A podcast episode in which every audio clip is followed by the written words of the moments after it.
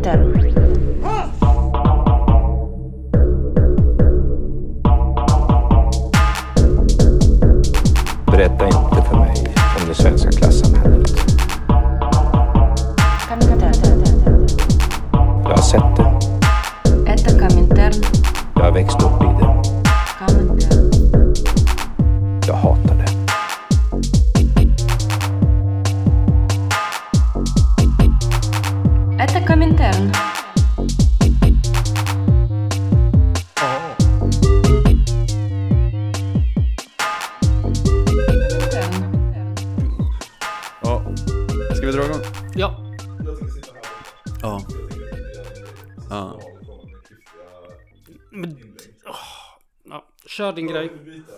Nej, Du, du är ju klyftig utav oss. Du är den klyftiga.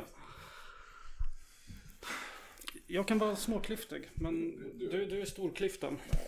Vi är båda klyftor, vi är två klyftor från samma. Skitsamma, Från samma, från samma lök. Ja. Ja. Eh, ja, nej men jag jobbar ju som, eh, kanske inte som bekant, men jag jobbar i alla fall på Sahlgrenska sjukhuset som sjuksköterska. Och det har jag gjort i några år. Och nu har Vårdförbundet Eh, förhandlat med Sveriges kommuner och landsting om att eh, man ska, de har liksom, det har varit en förhandling som har pågått jätte, jätte, jättelänge om de nya lönerna. Eh, så för några, någon vecka sedan, två kanske, så blev vi eh, kallade till ett möte, vi som jobbar på den här avdelningen som jag jobbar på, där vår chef skulle liksom förklara vad, vad som gäller för den nya lönen.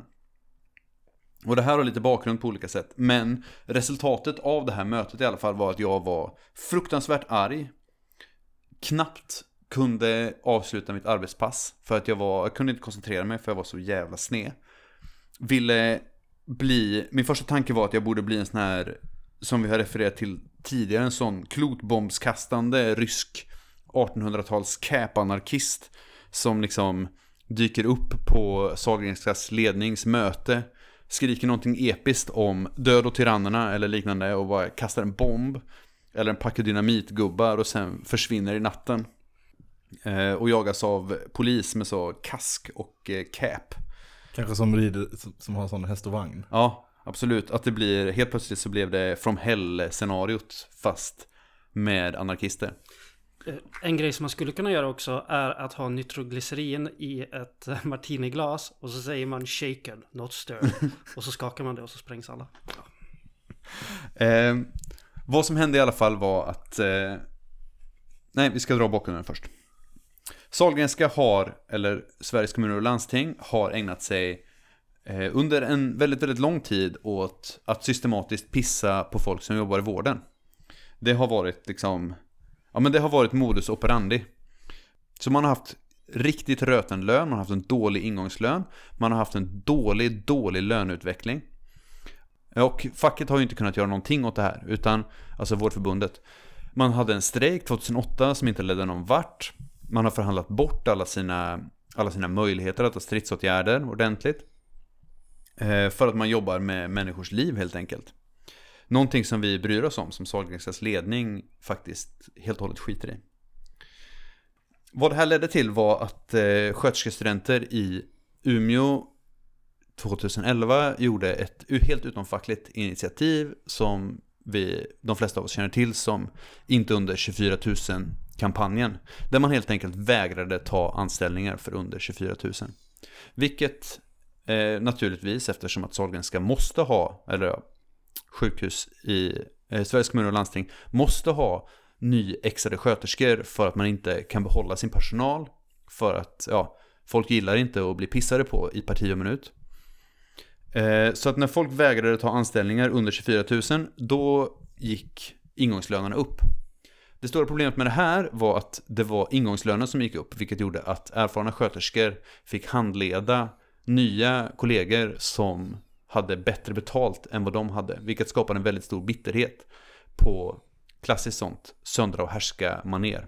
Som, som vi känner till från alla delar av den svenska välfärden. Som är ju en del av hela den här lean-strategin som de har kört nu i 10-20 år. Ja. Eh, så åter till vårt det här eh, lönemötet nu. Då säger man sig att man vill satsa på de speciellt yrkesskickliga, vilket gör att precis som eh, kamrat Gaspar eh, sa här, så väljer man ut ett litet antal eh, sköterskor med någon sorts eh, spetskompetens. Som också är väldigt problematisk. Jag tror inte vi kommer just in på det idag, men Eh, men man väljer i alla fall ut ett litet antal väldigt erfarna sköterskor och sen så ger man dem en okej lönehöjning och sen så ger man oss andra en väldigt dålig lönehöjning. Vilket blir problem för oss som har jobbat i några år, eh, känner att vår lön halkar efter och eh, fortfarande inte är prioriterade på något sätt. Det var inte det som gjorde mig som mest sur, utan i det här paketet som presenterades i hur man ser på hur Vårdförbundet och Sveriges kommuner och landsting ser på lönesättning så dök den här formuleringen upp. Lönebildning och lönesättningen ska bidra till att arbetsgivaren når målen för verksamheten. Och det här kan jag bara tolka som att de menar att lönen ska funka som någon sorts morot för att vi ska slita ut oss ännu mer än vad vi redan gör. Vad som händer är i på sjukhusen idag är att Folk ändrar sina scheman hela tiden för att det ska passa verksamheten. Folk går dubbelpass för att det ska passa verksamheten. Folk går extrapass för att det ska passa verksamheten. Man sliter som ett jävla djur för att verksamheten ska kunna uppnå sina mål och för att patienterna ska få en värdig vård.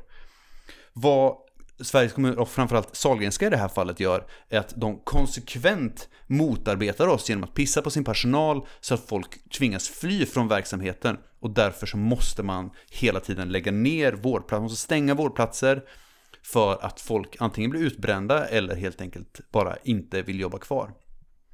Eh, att man lägger ner vårdplatser, det gör, och i vissa fall nästan hela avdelningar, det leder till att andra avdelningar måste ta de patienterna. För det är inte så att bara för att man lägger ner en avdelning så försvinner den patientgruppen. Folk slutade inte få problem med sina njurar bara för att man stängde en jävla massa vårdplatser på eh, urologen. Och folk får fortfarande problem trots att man har eh, i princip lagt ner öron, näsa, hals. Det här gör ju att då måste man ju stoppa in de här patienterna någon annanstans. Eh, och då gör man det på avdelningar som inte är vana vid de här patienterna. De sköterskorna och undersköterskorna som jobbar på de här avdelningarna är helt enkelt inte vana vid vad man ska titta efter, vad som är viktigt, vad som är allvarligt, vad som inte är det. Man kan inte patienterna som man måste vårda. Och det här leder till en undermålig vård.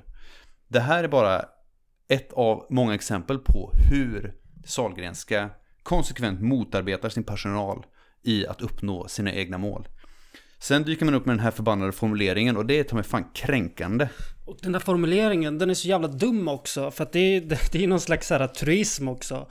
Skulle man säga att lönebildningen och lönesättningen eh, Alltså motsatsen skulle vara att den inte ska bidra till att arbetsgivaren når målen för verksamheten. Alltså det, det, det är så... Det, det är en meningslös formulering i sig såvida den inte betyder någonting annat. Mm. I det här fallet så betyder den ju exakt det du säger. Ja, att vi ska slita hårdare för annars så får vi inga pengar. Ja, men det här har gjort mig väldigt, väldigt arg. Och ja, vad jag har, nej, men vad jag, vad jag känner är att eh, befin, de, de kanalerna som man säger är de korrekta kanalerna, de är helt blockerade. Vårdförbundet är en helt tandlös organisation som vi inte kan använda oss av. Jag, använder, alltså, säga, jag känner precis samma sak för Vårdförbundet som jag känner för eh, Hyresgästföreningen för de som hörde första avsnittet i den här säsongen. Eh, det är en organisation som är helt uppbundet i ett juridiskt nätverk som helt och hållet är byggt för att motarbeta oss. Eh, vi kan skriva precis hur mycket avvikelser som helst. Det spelar ingen roll. Det, det mest kränkande med det är att man får ganska ofta svar på sina avvikelser. Man får ett litet mail i sin korg där det står eh, Din avvikelse är nu åtgärdad. Och man är så här, men jag skrev som förslag att de skulle bemanna upp urologen så att de kunde ta hand om sina patienter. Så att jag kunde få ronda i tid.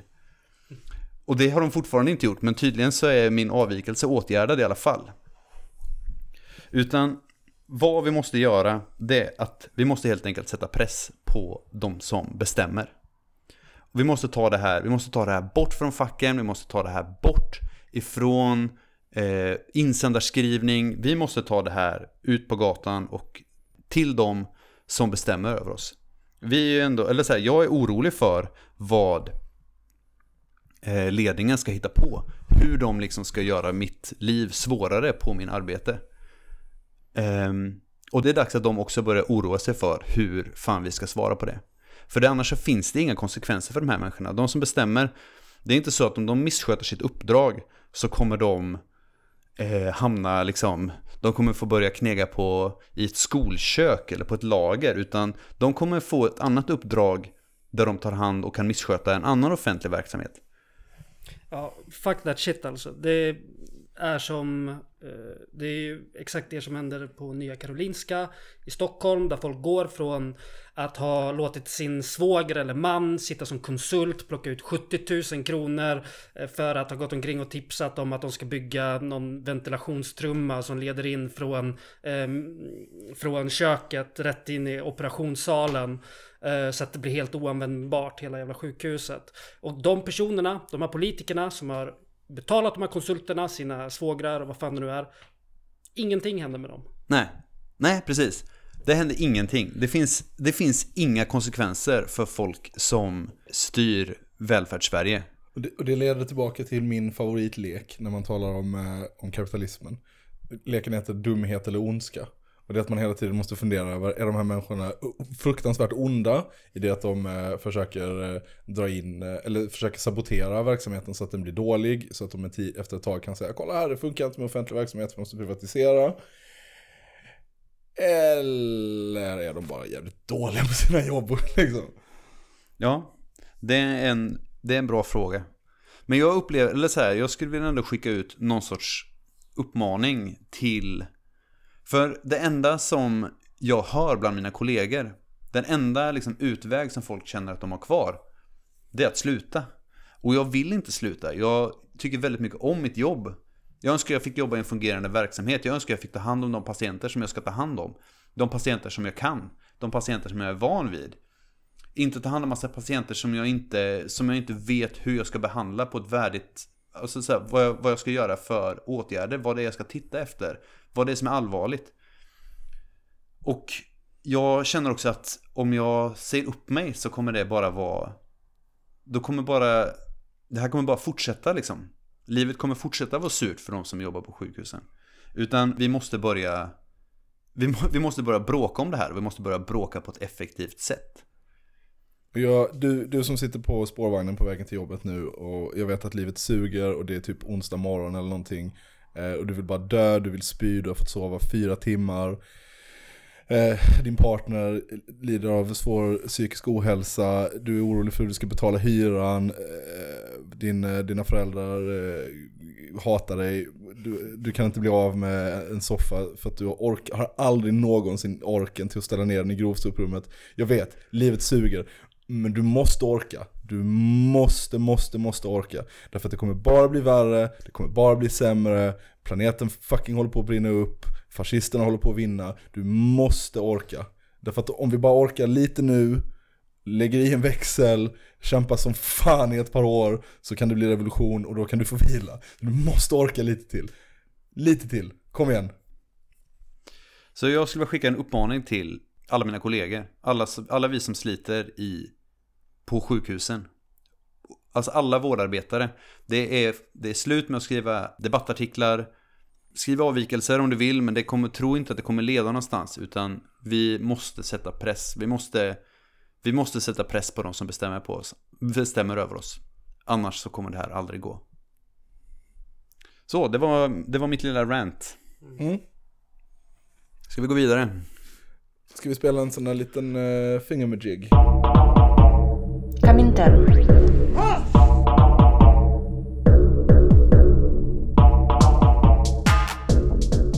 Okej kamrater, då kan vi, jag kan börja med en liten eh, soft eh, fråga för att vi ska kunna börja prata om, eh, om det här på ett eh, konstruktivt sätt. Eh, vems eh, utopi lever vi i nu? Och lever vi ens i någons utopi? Mm. Det är en bra fråga. Jag, jag, tror inte att vi lever i någons utopi. Jag tror inte det. Jag tror inte det här är ett samhälle som någon vill ha. Ehm, Men det är ju ett samhälle som någon har jobbat för. ja, absolut. Väldigt hårt. Absolut, men jag tror, jag tror att eh, det här, det vi lever i nu är för nyliberalerna vad statskapitalismen är för, för kommunisterna. Det är liksom, eh, det är ett steg på vägen mot vad som är deras drömsamhälle. De, är på, de känner att de är på väg åt rätt håll, eh, pilarna pekar åt, åt, åt, eh, åt fuck, nej men åt, åt, åt det hållet de vill ha dem. Eh, de tycker att eh, det finns mycket som utvecklas positivt här i världen. Eh, men de är inte framme än, tycker de, tror jag. Men om man ska säga vilka, vem, vad vi är närmast, så är det ju den nyliberala, eh, liksom globala, eh, hyperindividualiserade världsbilden som vi lever närmast. I västvärlden i alla fall. Vi har ju typ precis, eller i alla fall med några årtionden missat den eh, socialliberala eh, utopin. Eller de kom väl så nära de liksom kunde komma men precis som vi vet, historien står ju inte still. Det var över på ett ögonblick. Eh, lite välfärdsprogram men samtidigt stadig avreglering, lite mer privatisering men inte helt nyliberaliserat samhälle. Eh, ja, men det är lång gång, Vi, vi är förbi det. Och det hade vilken jävla första års marxist som helst kunnat berätta för dem. Att klasskampen kommer alltid, det kommer aldrig Antingen så kommer de rika börja få åt sig mer eller så kommer vi arbetare börja få mer av det vi förtjänar. Det kommer, skulle aldrig kunna hålla. Och det är också sant i någon utsträckning för det tidigare den tidigare politiska epoken, efterkrigstiden, där socialdemokratin var dominerad, jag skulle säga i väst, återigen. Ehm, men det var väl eh, kanske på många sätt en global eh, tendens liksom. Ehm, där, eh, där välfärdsstaten blev massivt utbyggd och många arbetare fick det mycket, mycket bättre och sådär.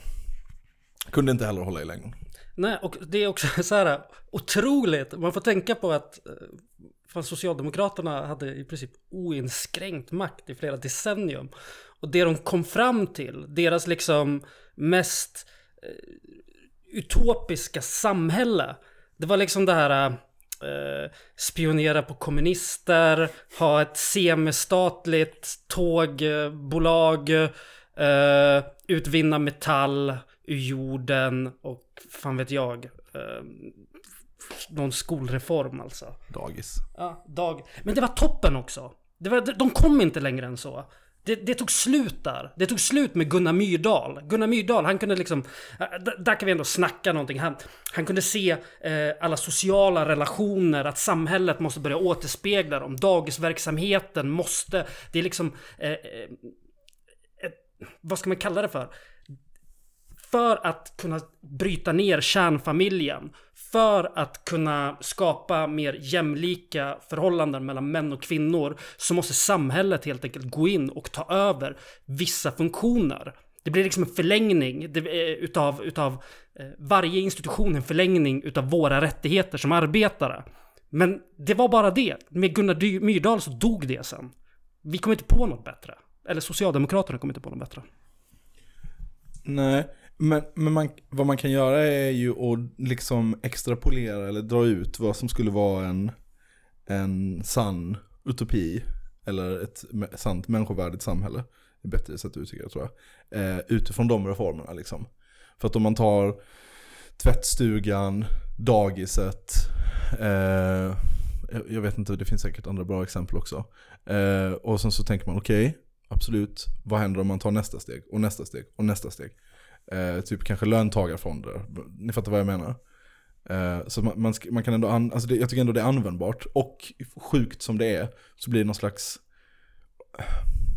Man kan, man kan ta avstamp i sin, sina, sitt postrevolutionära teoretiserande i eh, postkrigs eh, socialdemokrati i Sverige. Det finns någonting att hämta där. Mitt största problem med det här är att allting kom uppifrån.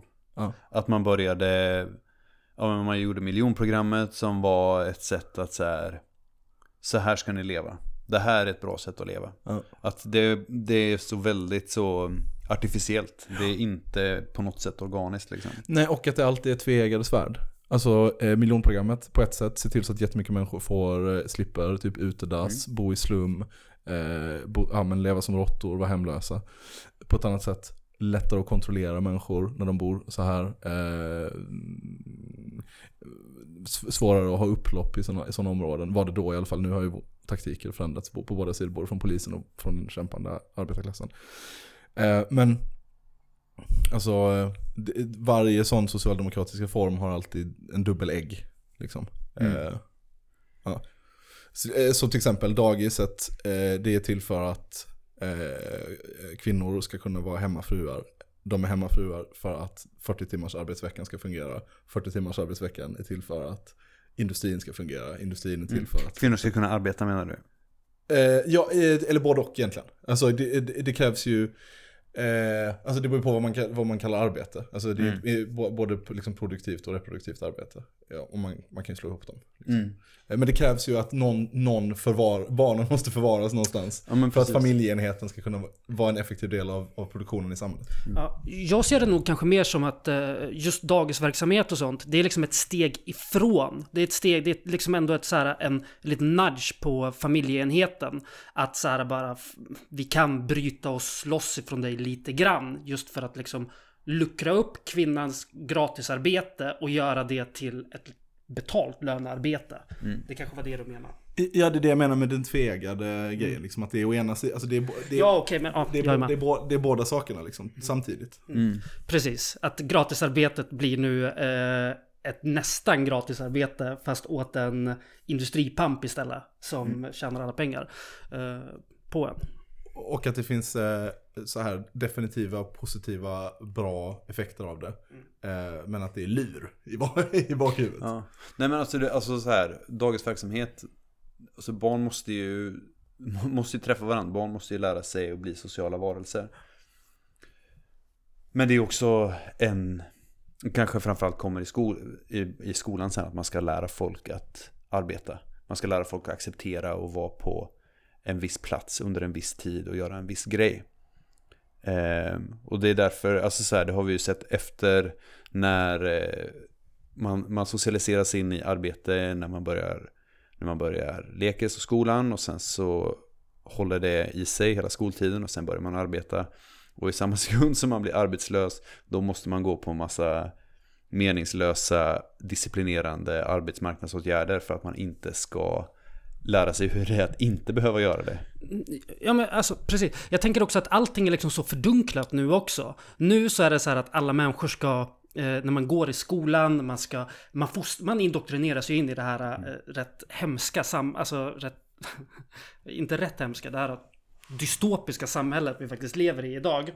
Eh, men det är liksom döljt bakom det här äh, ros, alltså, ja men det är självförverkligandet. Förr i tiden, på typ 1800-talet och sånt, man började snacka om folkskolor, eller vad fan det nu var. Då sa man liksom, ja, vi ska ha de här skolorna för att folk ska bli nationalister, de ska bli, eh, de ska kunna eh, känna igen sig i sina så här gelikar, och då får vi säga så här, ja, alltså alla andra som var typ så här vita arier, eller vad fan det nu var, och fostras i moral och etik liksom.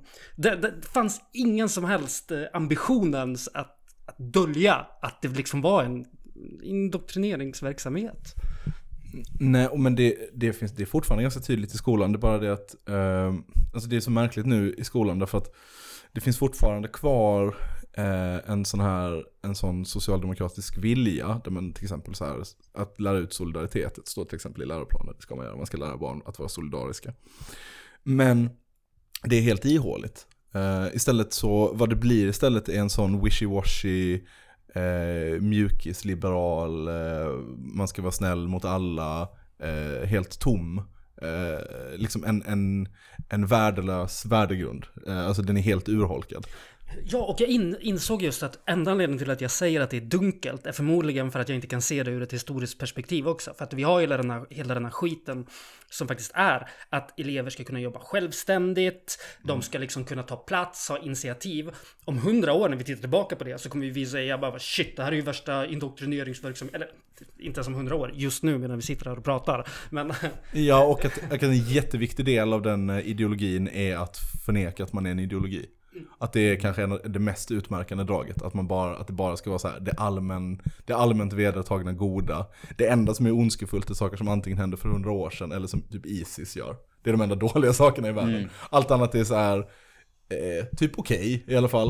Eh, ja, det, det är trist att vissa har lite mindre demokrati och sådär men... Eh, eh, Det tycker jag är rätt, eh, var väldigt bra sagt. Jag, jag tycker att det är en rätt så bra definition på, på vad en dystopi är. Att det är en ideologi som förnekar att det är en ideologi. Utan att det är något helt annat. Det kanske också är en väldigt bra beskrivning av vad fascism är. mm, Vi ska inte gå in på, vi ska inte, nej, nej, stopp och belägg. Så vi går vidare härifrån. Jag skulle vilja prata om en annan grej. Och det är den här, alltså så här, den här kontroll, technofeudalismen. ah, som Okej, är på shoot, technofeudalism, fan vad fett. Ja. Technobarbaren! Ja men, alltså så här, vi har... ehm, vad har vi? Hur många företag har vi? Vi har Facebook, vi har Google, vi har... Twitter. Fe- det är Facebook. Ah, okej. Vi har Facebook, vi har Google, vi har Amazon. Apple och vi har Amazon. Ja. Eh, de fyra styr i princip allt vi gör. Eftersom att allt är så, techno, alltså så här, teknoifierat. Och de här sitter på alla plattformar som vi använder. De vet allt om oss. Det var någon som pratade om, som jag lyssnade på någon podd om, så här, att man kan dela in det i två olika så här, hur mycket vill det här företaget eh, monopolisera att du använder deras grejer och hur mycket vill de spionera på dig. Google spionerar på dig hela tiden, alltid. Skiter lite i vad du använder för grej. Apple vill att du bara ska använda Apple-grejer. Men det är typ det. Facebook vill att du bara ska använda Facebook och vill veta allt du gör och alla du pratar med och precis hur du rör dig.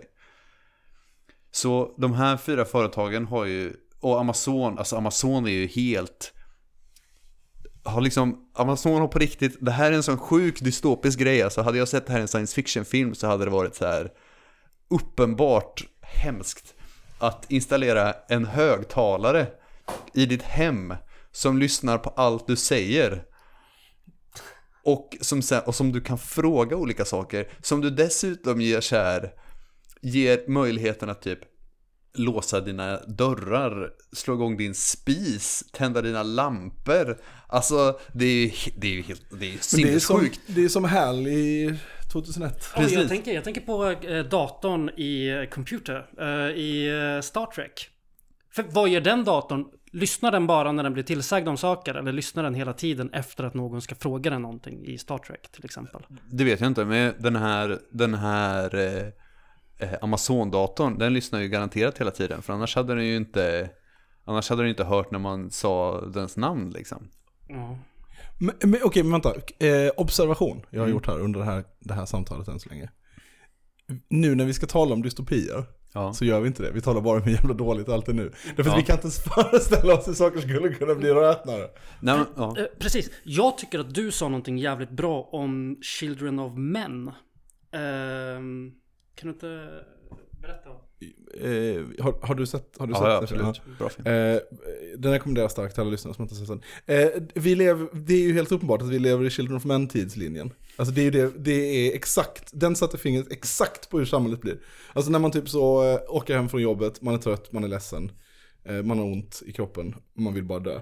Och sen så åker man förbi eh, Götaplatsen, eller något, eller kanske Gustav Adolfs, och så står det typ så 20 människor runt en banderoll där det står undergången är nära, eh, klimatapokalypsen eh, är här. Och så är det bara så, ja, de har rätt, eh, ingen bryr sig.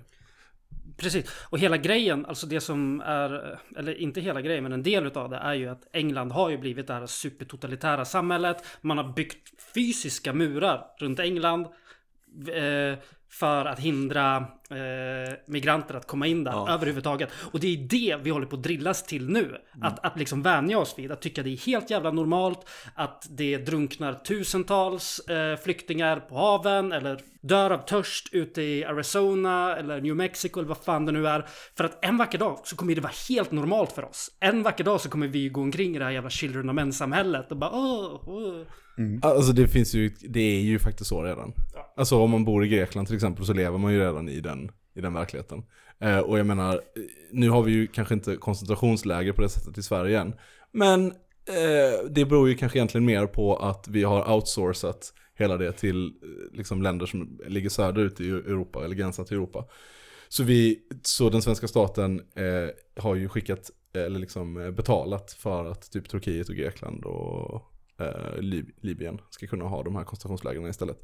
Så eh, det, det, vi, vi lever i den tid, så är det nu. Vi lever, Vi- det är vi- den dystopin vi lever i. Vi är helt enkelt i den fina, den fina delen av Children of Vi är Men. den fina delen av Children of Men. Och i Children of Men så har de ju, där är ju liksom undergångsscenariot att människor har blivit infertila och inte kan få barn.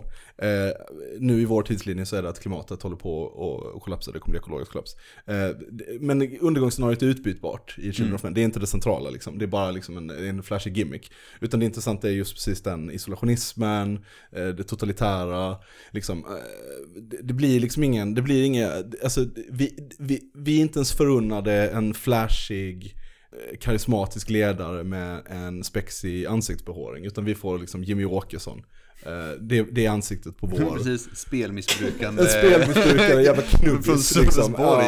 Ja, Det var vilket jävla nerköp. Det är så jävla trist. Men det är vad vi får. Det är, det är, vad, vi, det är vad vi blir bjudna på liksom. Det är vår tidslinjes eh, absoluta, liksom, det är ansiktet på ondskan nu. Eh, vad, vare sig man vill kalla det fascism eller ej, så är det är det, det vi har. Men det är ju det. Alltså, vi, nu har vi ju redan pratat om ekofascism, eh, tyvärr. För att det hade ju gått, eller vadå tyvärr, det var ett skitbra avsnitt. Men eh, det hade gått väldigt bra in här också. Att ekofascismen är ju också Children of Mens ideologi. Huvudsakliga ideologi. Det är eh, att eh, hålla människor borta, att bara liksom då, eh, och göra det på... Se till att in, det inte blir någon befolkningsflyttning in i landet. Det ska liksom bara väck. Ja, och sen så, eh, och sen så naturligtvis med en, fruktan, med en enorm skiktning inom landet då, så att man ska ha klassklyftor där också, bla bla bla bla bla. Ja, det här är för jävligt. Det är den dystopin vi lever i för tillfället. Den enda dystopin som jag skulle kunna tänka mig är värre är ju The Road. Ja, Dit precis. har, vi- dit har vi Ja. kommit än riktigt. Det är på gång. Det, det är ju nästa steg. Eh, men jag tycker det finns en fara där också. Att eh, jag tror att eh, vår rädsla för den dystopin är också den som kommer hållas över våra huvuden och användas av den nuvarande dystopin för att upprätthålla det systemet. Så ställ inte till något skit, därför att om du gör det så blir Sverige, Storbritannien, Frankrike, whatever, utbytbar västdemokrati till eh, The Road eller ja, Mm, Syrien. Ja men precis, alltså The Road får vi se som, eh, för, de som inte känner till det, det är en Dying Earth-kategori eh, helt enkelt. Jorden håller på att dö, någonting har hänt som gör att jorden kyls ner. Eh, det enda sättet att få tag på mat är att hitta antingen konserverade tomater eller råka springa ner i en källare där någon håller människor som, eh, som slaktboskap och skär av kropps, eh, små kroppsdelar åt gången för att hålla sig vid, och äta dem och hålla sig vid liv. Eh, tycker- Konserverat kött. Ja, jag tycker dock inte, att det- inte att det är det värsta, för jag tror att just i det apokalyptiska scenariot skulle jag kunna klara mig rätt bra. Jag tror det hade varit värre i Judge Dredd-scenariot. Fy där man lever i sådana stora megacities eh, omgivna av eh, eh, stora murar eh, som skyddar en mot det radioaktiva avfallet. Eh, som har uppkommit efter något så här eh, vad heter det, transnationellt eh, kärnvapenkrig. Man får sitt protein genom att äta sån soilet green, alltså människor. Alla lever i getton i princip. Och polisen får skjuta en när fan de vill. Jag hade överlevt i en sekund för en sån där skitsak också. Jag hade varit som han, den här hemlösa mannen i nya, i Judge Red-rebooten som eh, vad heter det, skottar vid en sån där eh, dörr och sen blir krossad när dörren stängs. Eh, Men jag vill bara lägga till att polisen kan redan skjuta en helt utan Alltså, de, Ja, de, det har av, vi ju sett alldeles nyligen. de avrättade en förståndshandikappad kille med 25 skott, varav tre i ryggen. Eh, och, och kom undan utan problem. Alltså, vi, det, den delen av Judge Dredd-dystopin, att polisen är Judge, Jury and Executioner, den lever vi redan i. Det är bara att gilla det läget också. Men jag skulle vilja flagga för en annan, det här är en liten twist. Och det är ju eh, en dystopi som skulle kunna bli en utopi. Och det är ju Doomsday från 2008. Jag vet inte om ni har sett den, men det är i alla fall världens bästa film. Det är som en blandning mellan, det är en blandning mellan eh, V för Vendetta eller 28 dagar senare. Mad Max och Braveheart. Ni kan suga på den, eh, på den eh, blandningen, den är, den, är, den är riktigt, riktigt bra. Jag tycker att du nämnde en, en dystopi som är en utopi i de exemplen. Mad vilket Max. är Mad Max-universumet. Absolut. att åka runt i snabba, coola bilar. Ha på sig sådana framtidsbarbarkläder, nitar. Nitar som hade suttit och spikat fast i köttet på sig själv. Mm, precis, bitvis, bi, ha typ så här rustning byggd av bildäck och köra motorcykel. Det, det är det här som vi kallar för Mad Marks eh, utopin. eh, och eh, den tänker jag att vi ska beröra när vi går över till utopier, för vi borde tala om det. Det går också lite in i, i primitivismen. Jag. Men alltså det är det jag tänker. eh, För att vi skulle ju börja prata om eh, utopier. Vi hamnade i dystopier. Och jag tror att det är för att det är, eh, i, i dystopier. Eh, jag tror att det är för att det är väldigt... Det är väldigt mycket enklare att prata om dystopier. För att då kan man faktiskt prata om den samhälleliga utvecklingen. Och, och se liksom att det är på väg någonstans. Medan däremot om man ska prata om utopier. Då lyfter man fram några sådana här idealiserade förhållanden och så bygger man upp en värld just bara kring dem. Och det blir rätt ihåligt. Alltså om man kollar på typ eh, Francis Bacons New Atlantis. Hans syn på ett så här drömsamhälle Det är eh, någon kapten hamnar på någon ö Där det bor sådana masters of facts and logic eh, som, Som bara arbetar med fakta och logik Och eh, till och med så här, eh, deras eh, äktenskap Fakta, logik Deras eh, eh, musik Fakta och logik! Eh, deras eh, deras här, matproduktion, fakta och logik. Det är bara det. Och det är så... Oh, alltså, det är innehållslöst, det är tomt. Men däremot så tycker jag att det finns, alltså så här, man kan ta upp ehm, science fiction. För där kan man ju, där, alltså så här, där kan man göra det på ett betydligt intressantare sätt. Tycker jag. Absolut. Ehm, Star Trek. Star Trek, Inga pengar. inga pengar, bara åka runt i rymden och for the greater good. Ja. Eh, The Dispossessed, det är väl inte, jo det är väl på, i någon, en ganska så stökig utopi, får man säga. Okej. Eh, Eh, det, är en, det, är liksom, det är en utopi, men den är, den är inte så, den är inte så Star Trek-polerad. Det är liksom inte helt rena skepp man åker runt, utan det är, det är, det är lite stökigt, men det är ändå, det är, det är ändå en utopi. Det är alltså Ursula de Guins eh, eh, framtidsversion av något, eller framtidsvision av något slags anarkistiskt Mm, samhälle. precis. Och eh, vad de måste då göra för att kunna rep reproducera liksom, den kunskapen som finns och ta död på den gamla kunskapen. Mm. Som, som liksom har varit farlig för människor innan och så. Och sen så är det en forskare som åker iväg till en, en kapitalistisk systerplanet till den här planeten som de är på. Mm. Um, nu ska vi se vad det finns mer för någonting som jag har tänkt på. DDR. alltså, jag, säger det, jag säger det på skämt, men jag säger också lite, alltså, jag, jag är allvarlig bara i den, eh, alltså, absolut inte på något sätt för att vara eh, eh, liksom, En tanky. en tanky eller eh, så, så, så, östnostalgisk. Men, men, eh, men man kan ju titta på vad som händer när ett helt samhälle mobiliseras åt ett visst håll. Eh, och, och, inte ba, och då inte för liksom folkmord eller för krig. Utan vad som händer när ett helt samhälle mobiliseras för att typ se till så att alla eh, har ett arbete. Nu är jag ju emot arbete och tycker att arbete är vidrigt och så här, att det borde förintas. Men, men eh, det är ju tydligt att men, den mänskliga förmågan att skapa eh, underverk eh, är helt och hållet inom räckhåll. Om man bara mobiliserar eh, liksom mänskligheten i, som kollektiv massa åt något håll. Och det, så att även om man inte kanske är nöjd med vad, vad, vad det blev av Sovjet eller DDR liksom. Så kan man ändå tänka, eller kan man ändå se potentialen i eh, liksom massmobilisering av, av stora delar av mänskligheten, eller ett helt samhälle. det är därför det är så otroligt viktigt att vi kastar in allt bakom försvaret av Rojava.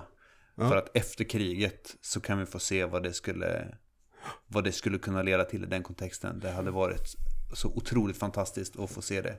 Men, men, men det, problemet är väl att, eh, fan det verkar ju sannolikt att de alltid kommer vara i krig.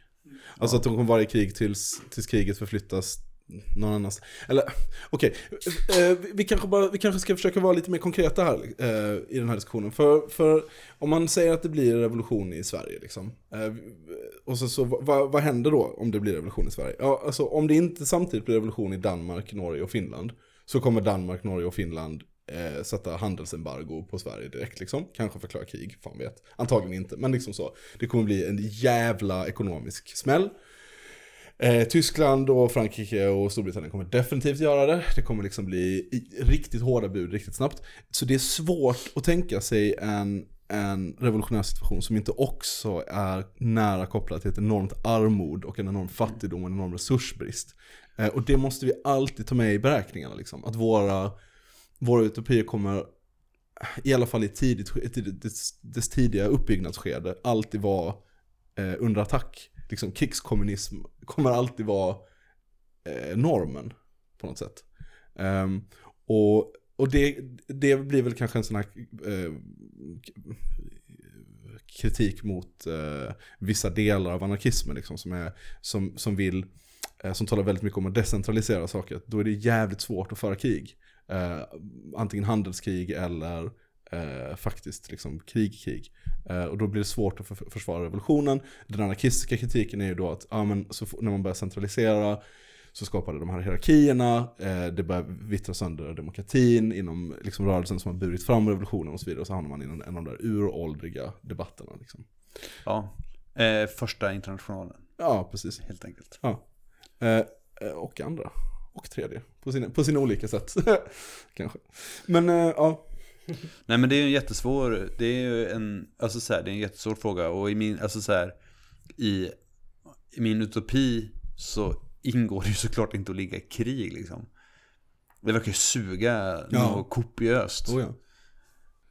Det är Så- nog typ det sämsta. Ja. att kriga. Men å andra sidan så här, eh, om, man, om man inte accepterar det, om man, inte, om man säger så här, nej men okej, men så, det, är inte en acceptabel, då kan, jag inte, då, då kan inte ställa mig bakom det revolutionära projektet, då måste jag vara socialdemokrat. Alltså även om man är så radikal socialdemokrat, alltså inte sån, inte sån socialdemokrat som vi har nu liksom i Socialdemokratiska arbetarpartiet, utan liksom faktiskt socialist, men som inte är revolutionär. Eh, och säger så här, nej men vi måste arbeta på den här samhällsförändringen stegvis och över tid och bla bla bla liksom. Eh, då, ehm, eh, vad heter det, ja det kan man ju göra liksom. Men det kommer ju inte funka. Då blir man ju alltid, då har man ju nått sin utopi redan på 50-talet. Och guess what? Det håller inte. Det funkar inte. Eh, det, är, både, alltså så här, det, är- det är både ekonomiskt ohållbart, därför att det kräver en världsordning där det finns en gigantisk eh, liksom, eh, global underklass som är någon annanstans i världen än just där man bygger sitt socialdemokratiska utopi. Och dels så kommer klasskampen inte sluta i det socialdemokratiska samhället därför att man upplöser inte klasserna. Utan förr eller senare kommer antingen de rika börja ta mer makt och så går man ut eh, åt höger eller så kommer arbetarklassen kräva mer och mer och mer och mer. Det närmsta man kan komma en utopi, alltså som slutsteget i det socialdemokratiska samhället.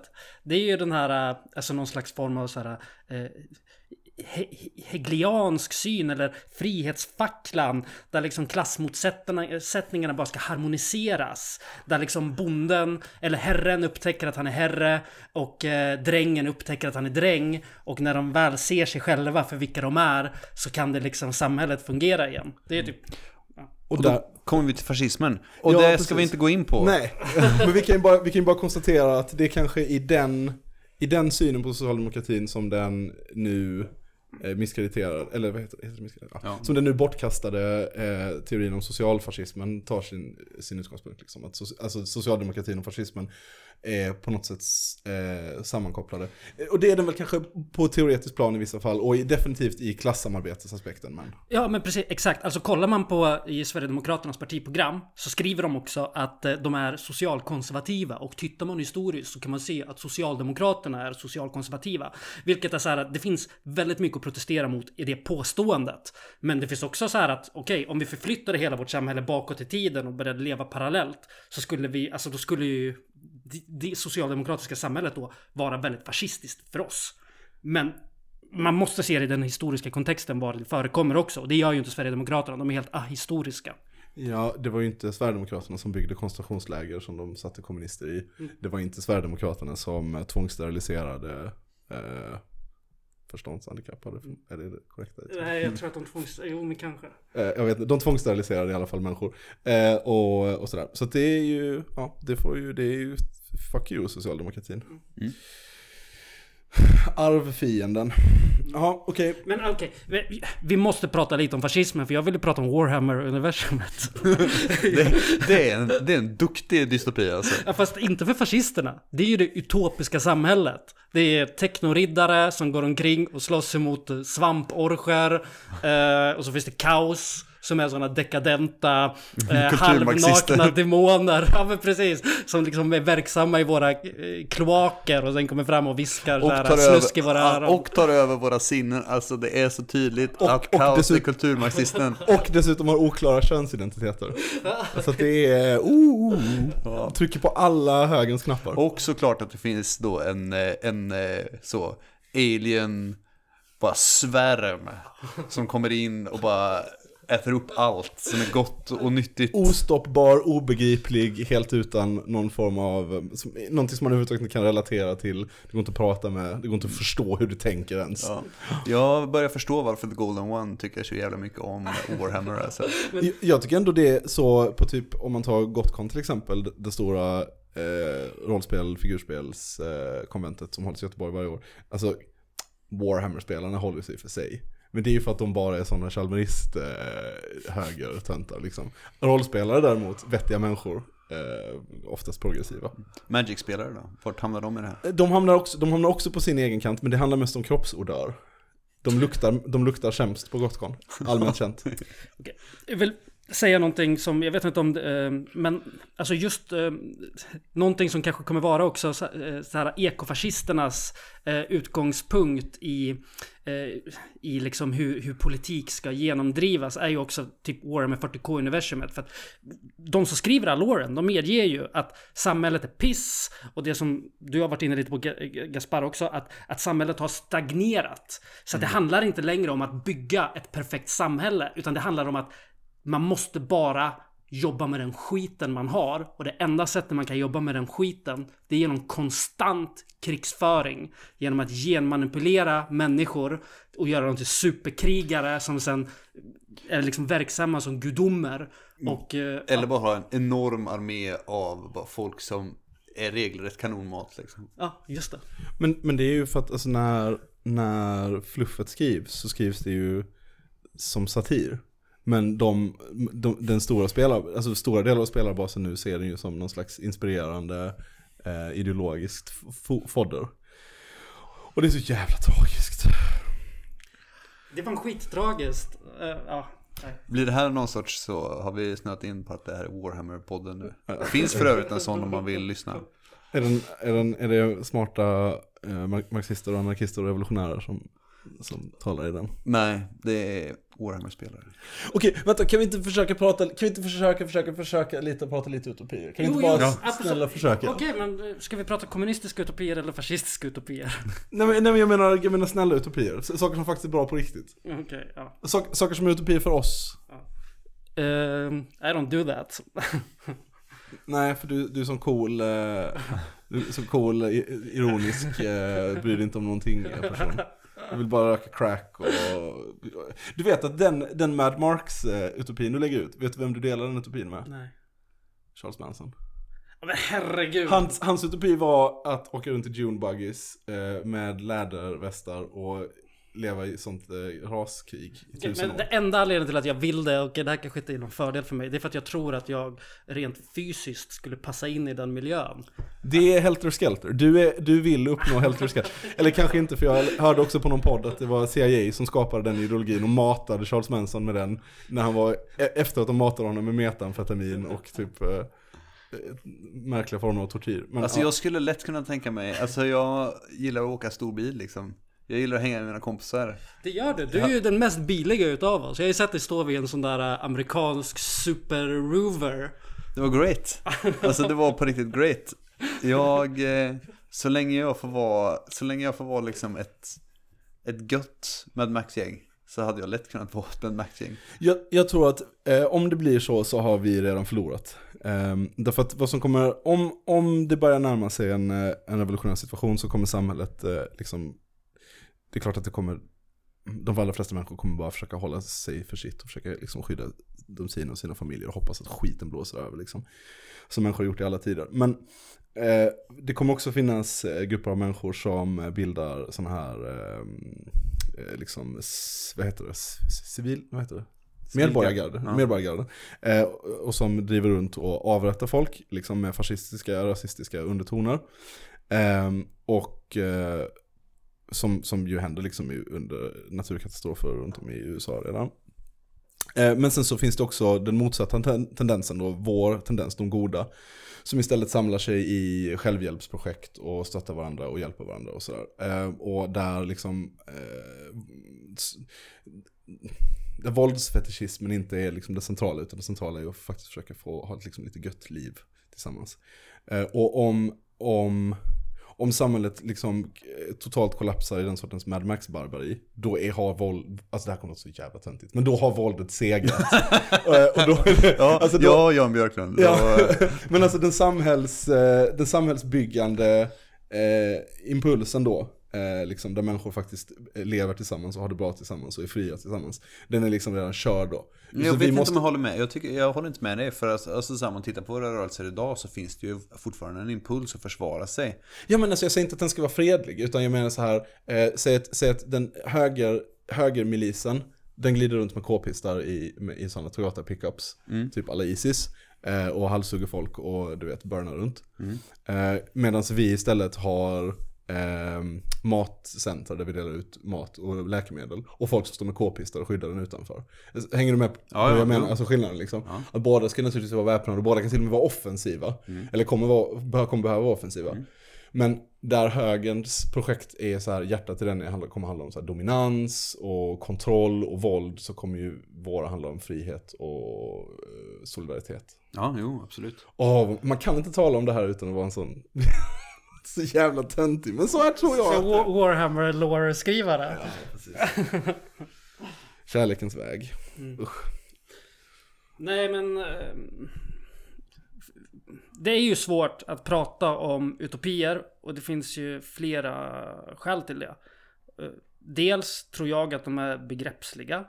Att vi har svårt att eh, med det liksom språket som, som, som vi är bundna av i det kapitalistiska samhället att formulera de produktionsformer på ett, på ett konstruktivt sätt. eh, När vi pratar om det så här. Förlåt, jag, jag måste bara bryta, eh, gå tillbaka lite. I vad jag precis sa. Jag- För, för, jag, vill- för jag, jag vill knyta ihop det bara lite. Så att min poäng går, går fram. Förlåt. Eh, för jag, jag, för jag, det, bara slog, mig- det bara slog mig hur tydligt det blev nu eh, i mitt eget huvud. Att eh, det kan aldrig vara en utopi för mig att tala om sådana Mad Marks eller Mad Maxiga situationer. Därför när man, vi, vi, som jag ser det så är vår strävan inte strävan efter liksom att bygga någonting efter samhällets kollaps. För samhället har redan kollapsat, det, vi lever i en helt atomiserad värld. Liksom. Även om det finns saker som sjukvård, skola och så vidare, bla bla bla, så håller det på och försvinner i all, alla större utsträckning. Och vi lever bara i närheten av varandra, inte med varandra eller för varandra. Så vi måste istället sträva efter mer samhälle hela tiden. Och jag tror att det är en farlig väg att gå och säga att vi måste riva allt för att kunna bygga något nytt. Därför att det finns ingenting, tycker jag, som pekar på att vi är bättre rustade än högern för att bygga det här nya. Det finns liksom, det, det, det är nog lättare för oss att vinna av att bygga mer samhälle i det samhället vi har än att riva det samhället vi har i grunden och skapa någonting helt nytt. Och när jag säger riva så menar jag alltså bokstavligen talat så eh, utbombade städer, eh, totalt förstörd eh, infrastruktur och så vidare. Och så vidare. Inte, inte ett socialt, för jag tycker socialt sett att man ska riva allting, typ så bort med alla domstolar, bort med polisen, bla bla bla, hela den grejen.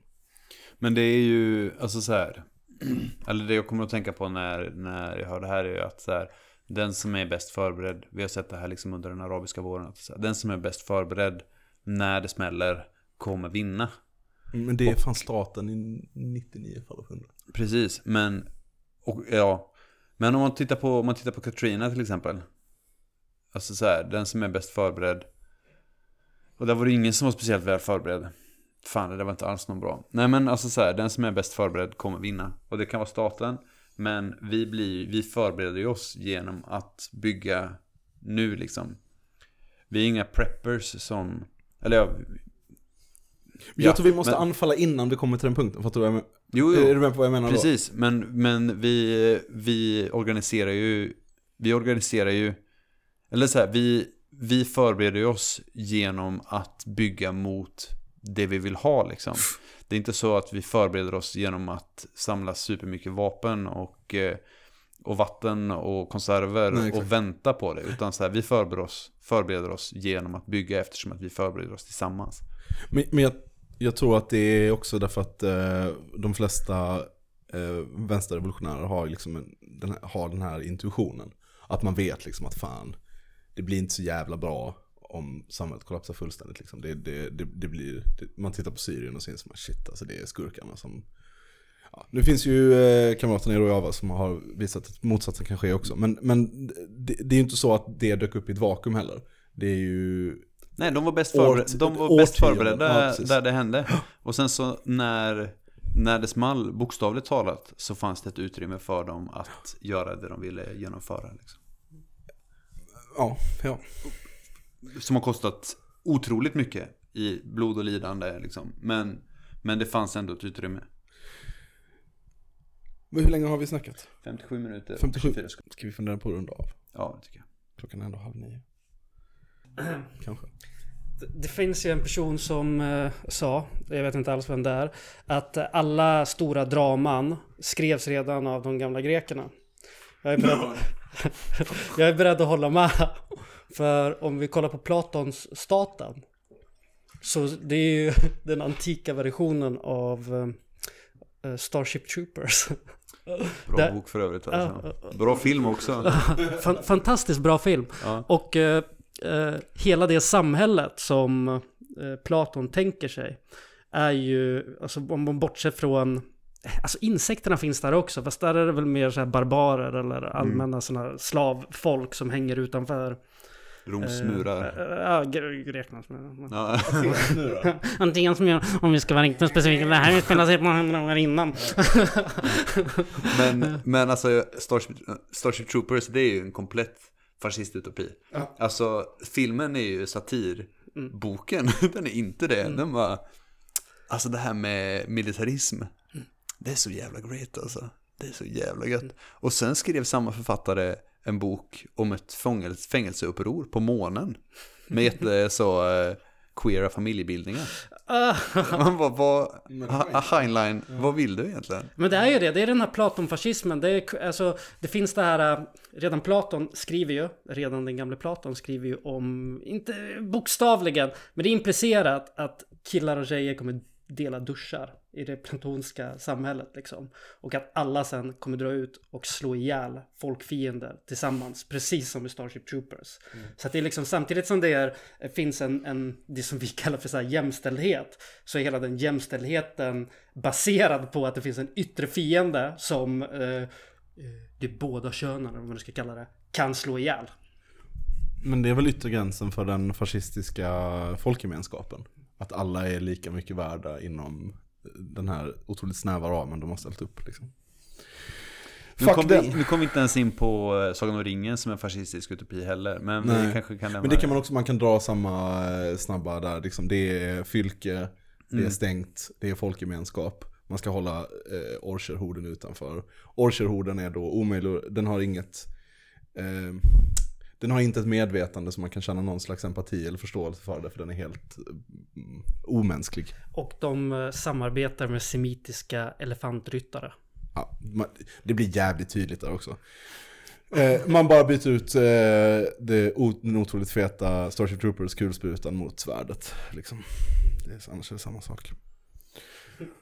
Ja, vi blev inte så konkreta här i vår utopi. Man blir fan aldrig det. det. Men alltså, eh, dagis gött, tvättstugor gött. Eh, vad man bör som kommunist eller anarkist, revolutionär överhuvudtaget fundera på är allt det du gör när du sitter ensam, hur hade det sett ut om du gjorde det tillsammans med människor som du inte känner men som du bor i närheten av? Eh, när du äter, när du duschar, när du eh, sover, när du... Eh, all, all, varje handling du gör. Hur skulle det se ut om du, om du kollektiviserade den och gjorde den tillsammans? Det är det första.